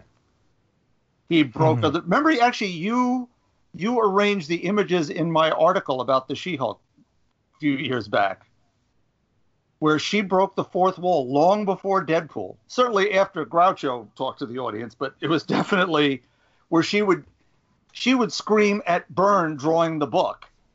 What are you doing now, Byrne? Come on, the Toad Men, really? What kind of villain is that for me to be fighting? Hey, I just read a book with lizard men and it was awesome. See? So Toad Men are right there. They were actually in the second issue of the Incredible Hulk. That's Sweet why Byrne put her put them in the second issue of the She-Hulk. battle toads. All right. All right. Um, let's. Uh, we ready to move on? Did I forget anything Sure. else? Okay. Uh, new comic book day is happening this week, just like every week. And every week, we tell you what we're looking forward to, giving you a little preview, what we might talk about next week, and basically where our tastes lie in this vast comic sphere. I will be picking up By Night number two. ah. Fence number eight because I am addicted to that series. It's so drama and so good. Batman 51, what's going to happen after the big wedding? Mm, Mmm. mm. Hmm. Cave Carson has an interstellar eye, number five. This is coming to a close either this week or next time.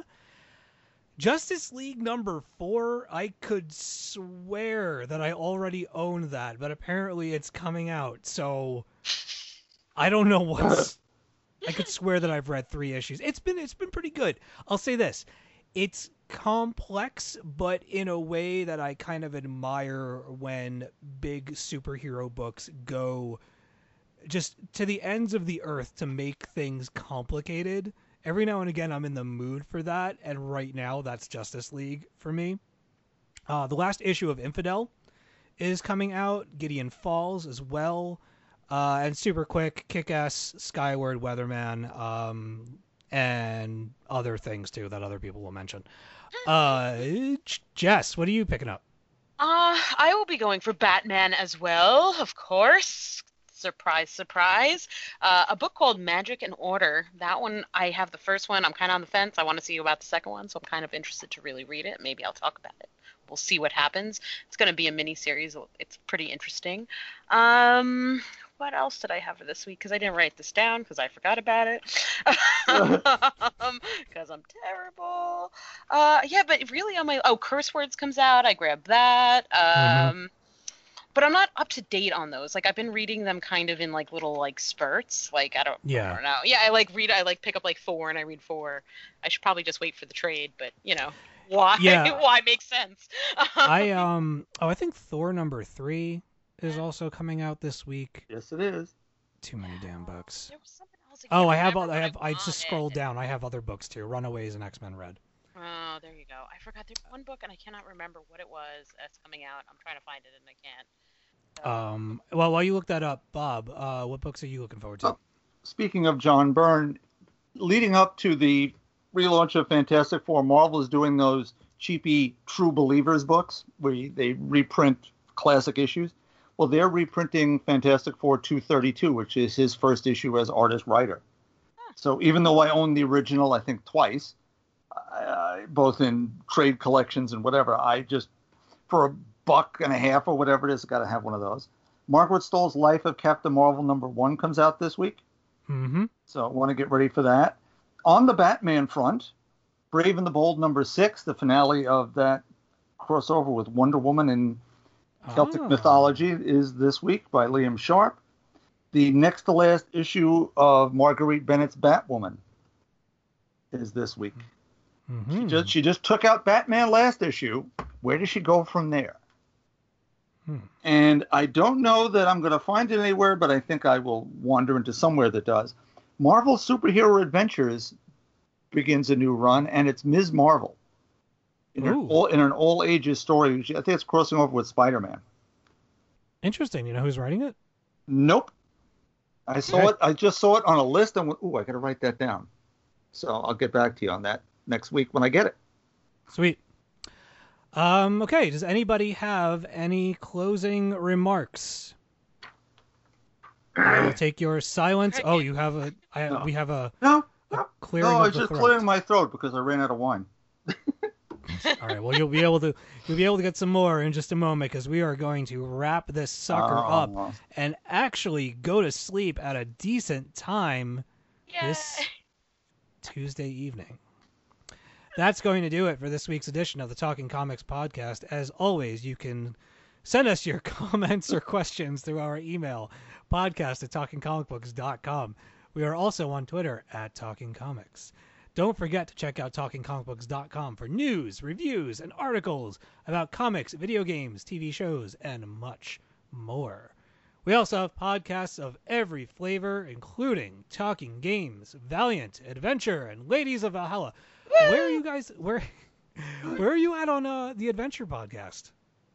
We, I just heard from Brian today. We are trying to get this back together after some delay. hmm So we should be recording an episode within the next week to 10 days or so, fingers crossed. Okay. Got stru- got we got schedules to juggle. Yes. There's stuff going on. And uh, don't forget, you can catch the latest episode of Ladies of Valhalla on our Talking Comic Books feed, and uh, they'll be back, I guess, next month with another episode. Okay. Friday. So, Bob, uh, if our listeners want to get in touch with you, where can they reach you? Well, they could just wander around Fourth World Comics or Androids or Long Island Comics, and I apparently show up because people do find me in these places. The Or- ghost of Or the comics Hoptron. past. Or Or, Hoptron. or, or You Hoptron. go or, down to Patchogue. Find yeah, Bob. yeah. You go uh, into the mirror. You go into the bathroom and you say his name in the mirror three times. God, yeah, it's the Candyman. Uh, did I ever tell you the story about this is a real show where I was in Hoptron with my comic spread on the table because I get there a little early and I'm, I'm writing up my notes for the week. Guy sitting behind me, um, you're into comics? Yeah, yeah. yeah. Well, you know, uh, back in the '90s, I was in an improv troupe in the city with with someone, and and uh, she's become a, a really big comic book writer. Maybe you've heard of her. Well, yeah, probably. Kelly Sue DeConnick. Oh, Oh, yeah, yeah. You know, she's been on the show like a number of times. When once with with the with uh, Matt Fraction and and so on. Yeah, you know.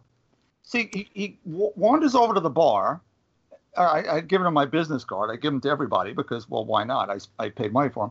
And he comes walking back over with a beer for me, and he, he holds up his phone. He apparently uh, texted a picture of my business card to Kelly Sue, who then who then wrote back basically saying, "Bob's really great. You know, you should buy him a beer." Ha! Look at that. You So- bring her coffee, she brings you beer. Exactly. So there you go. Ah, it's a small world after all. So, uh, but if you really want to get in touch with me, as as Maria did, just send me an email at bobryer at talkingcomicbooks.com. Indeed. Jessica, where can people get in touch with you? At Jarska for all the things, for everything, everywhere. Bully. Uh, if you want to get in touch with my stupid ass, I am at dead underscore anchorus on Twitter. If you need to find me, I'll be chained to my office chair all damn week covering San Diego Comic Con for JoBlo.com. Um, go to the website and check out some articles. I'll be writing a lot of them, and I will try to make them entertaining. Some of them will be static, but that's the way that it goes. All right. So, for Bob, Good night, all. for Jessica, Have a lovely evening. I do it because I know that you're gonna do it back, and I want to hear it. Okay. Uh, uh, I have been Steve. Thank you so much for tuning in to the Talking Comics podcast. We will be back with another Joey-less episode next week. But not Melissa joyless. Megan. That's right, not joyless. Um, and in all seriousness, be sure to uh, look up the uh, One man show. play, the the one man show that Send uh, that Joey's putting it. on Send, right send now. him instant messages, text messages, tweet him, Instagram him. Just Yeah. Ask him how to get tickets. To Um, the Solomon for Grundy sure, born on Monday. well, I'm sure that he'll hook you up. Um, like I said, if you can't get tickets, maybe you can stand in the back. I've heard that the at least the first show I've heard really good things about. Um, some really really Wicked and good Divine, people. yeah. Yeah, you know, I mean, he played all the parts. I, I can't even imagine. He must be exhausted. Yeah, well, that's Yeah. why it's in the round. So you, when they when they set up the skulls, you know. Yeah. Yeah. Oh man, damn it! I hope somebody's recording it. I really want to see it. All right. It's gonna kill us. damn it, we ruined it. Everybody be excellent to each other. Have a great week. Put something positive out into this world that is on fire. We love you. We'll catch you next time. To be continued.